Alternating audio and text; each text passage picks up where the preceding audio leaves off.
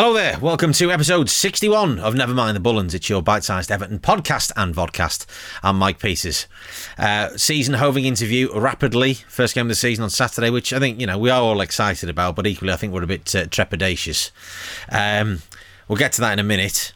Uh, firstly, positive things for uh, that uh, ground has been broken at Bramley-Moore. Club sending out alerts about that, uh, which is uh, terrific. So uh, off the pitch, things are good. lovely new kit, rainbow training shirt, which looks spectacular. Definitely won't get run over while you're jogging wearing that because it's an extraordinary bit of kit, but all for a good cause.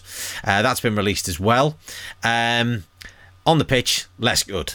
Um, if, uh, like me, you uh, went to Old Trafford on uh, on Saturday, uh, you will know exactly what I'm talking about. If you watched it online, I paid for the privilege of being there. Um, uh, but before we get to actually what happened on the pitch, I've got to talk about what happened before I got into the ground. Now, um, we went to get sandwiches because it was a lunchtime kick-off. Two kids with us; they're going to be hungry. It's kids for you.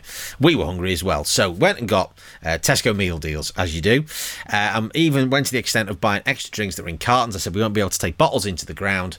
Um, so we'll get them so there's no issues when we get to the gate with, with the bag. They can check it. There'll be nothing that they can say is is um, not allowed in the ground.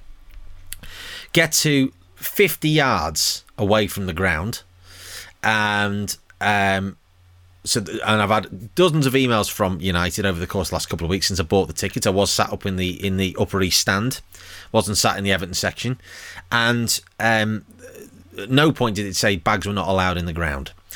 So we get there, and I'm like, right, um, what's the no bags? And they're like, no, no, nothing at all. I said, well, what we can, what about food? Why are we supposed to take food in? Well, you can't take food in. What do you mean? You have to buy food and drinks in the ground. I'm thinking, no, I'm not doing that. So they send you around the corner to drop your bag off, where you have to then pay a fiver, which apparently goes to the United Foundation. A bloke behind me in the queue uh, did say, well, at least it's not going to the Glazers. Hmm. Uh, but I just thought I've ne- and I did say to the two stewards, I said I have never known in all of my years going to football a ground where you cannot take food or drinking or a bag in, providing they've been checking it and you've got no uh, items that are dangerous or anything like that, that obviously on the list of banned items.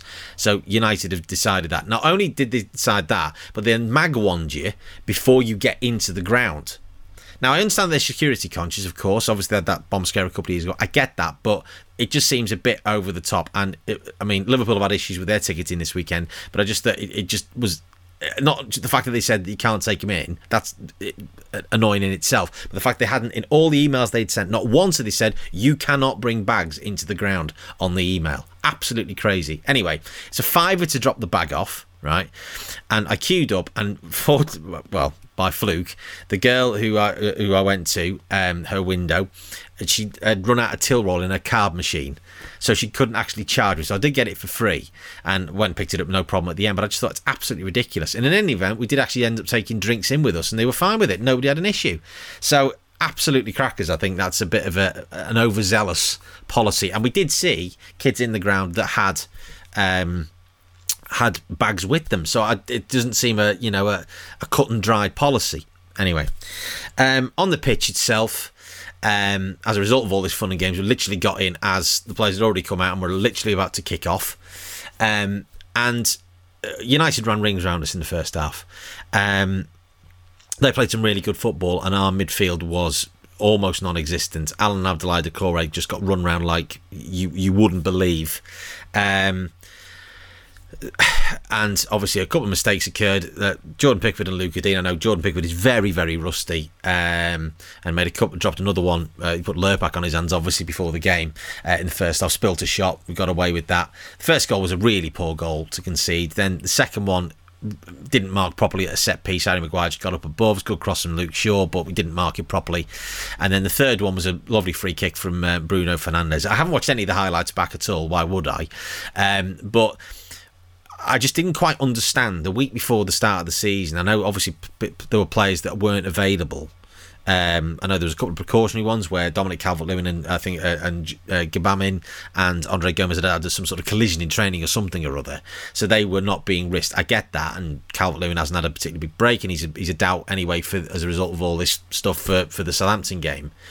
But I didn't understand what tactics we were trying to play because we played Alex Iwobi, who and we've talked about him many, many, many times on this podcast. I think most of us have made up our mind about him. But I have to say, on Saturday, I thought he was very industrious. He used the ball well, but there was very, there's nothing for us to hit at all.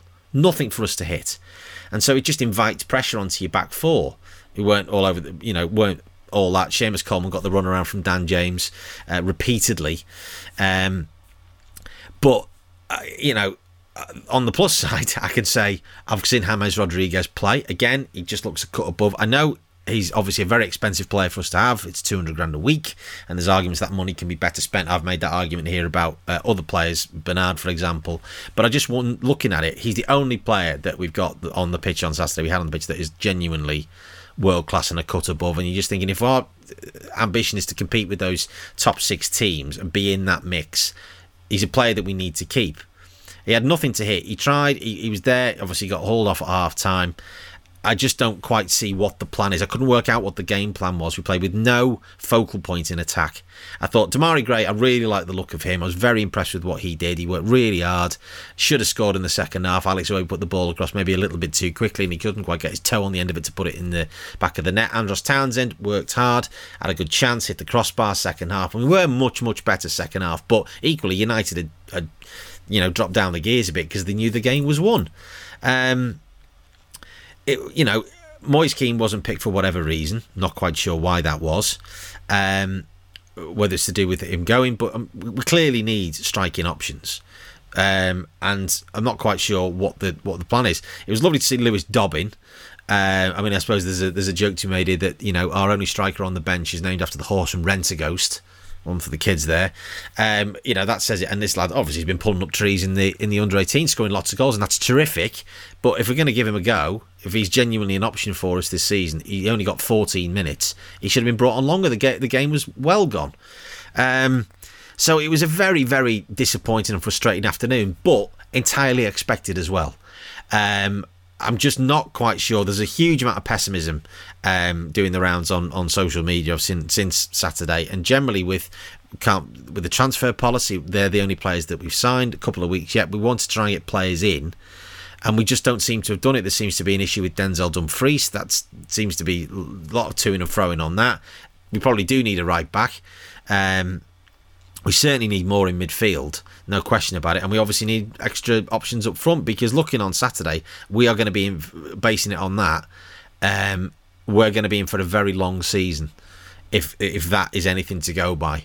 And I don't want to, you know, sound the you know the klaxon of doom too early, but that's really concerning. Richarlison, we're going to be missing for a couple of weeks while he has a rest after the Olympics. Congratulations to him for getting the gold medal. Fantastic stuff, even if he did miss a penalty. But still, you know, part of that winning team. That's great. But that then impacts us. So it's like, right, who are we getting in um, to help solve these squad issues? What is the transfer policy? What is the plan? Who are we trying to get in? Because at the moment, we're not seeing anything. And that's really, really concerning. So I actually, as I was coming in, uh, just been in the gym this morning, and I came in, and a bloke saw me wearing an Everton top as I come back from the gym, and he went, "Oh, great top that!" And he said to me, "What do you think's going to happen on Saturday?" And I said, "I genuinely have no idea. Genuinely have no idea." Because I, I think it's it's it's roller six to start to see what a what team we put out, what um how we perform, um I, I, so you know this should be pre-season optimism and all the rest of it, and based on that on Saturday and everything else that has been happening over the last few weeks and players that you know supposedly Rafa Benitez doesn't want and all of this, it's like what are we trying to do? What is the plan? What are we trying to achieve? I'm sure he's got a plan. The problem is is that it's very difficult for the rest of us to fathom what it is. And there's been very little forthcoming. I know he came out and obviously said we were poor. There was no argument about that on Saturday. Again, didn't watch his post-match comments. What was the you know what was the point? I could make up my own mind. But it's it's deeply concerning with the season. What as I record this on Tuesday afternoon, um, a matter of four days away, and this is the situation that we're in. Um, where players are fit on Saturday, but we do need to get bodies into the squad. Begovic did well when he came on as well, and, and that was that was pleasing. Tom Davies I thought looked good when he came on to replace Allen, um, but there's a lot of questions to be asked um, and very f- or being asked, and a very few of them are being answered so far. So hopefully Saturday will bring us all together, and we'll be able to be the twelfth man and bring, you know, hopefully three points at home. And fingers crossed, I shall be there. Just waiting on uh, some cricket-based stuff to decide whether I'll be back at Goodison for the first time, or whether I'll have to wait again. Um, third postponement of my return to Goodison, but you will be there, all being well, on Saturday. Uh, and if you're not, I know you'll be cheering on the boys, and we'll be keeping our fingers crossed and everything crossed. So until next time, uh, I'll do a match review, obviously, of the Southampton game uh, early next week. Uh, this has been a top content production. You can message me at NMTBPod on Twitter. Drop me a voice note uh, through the link on the podcast, uh, on the uh, description of the podcast, uh, or NMTBPod at gmail.com on the email. Until next time, come on, you blues.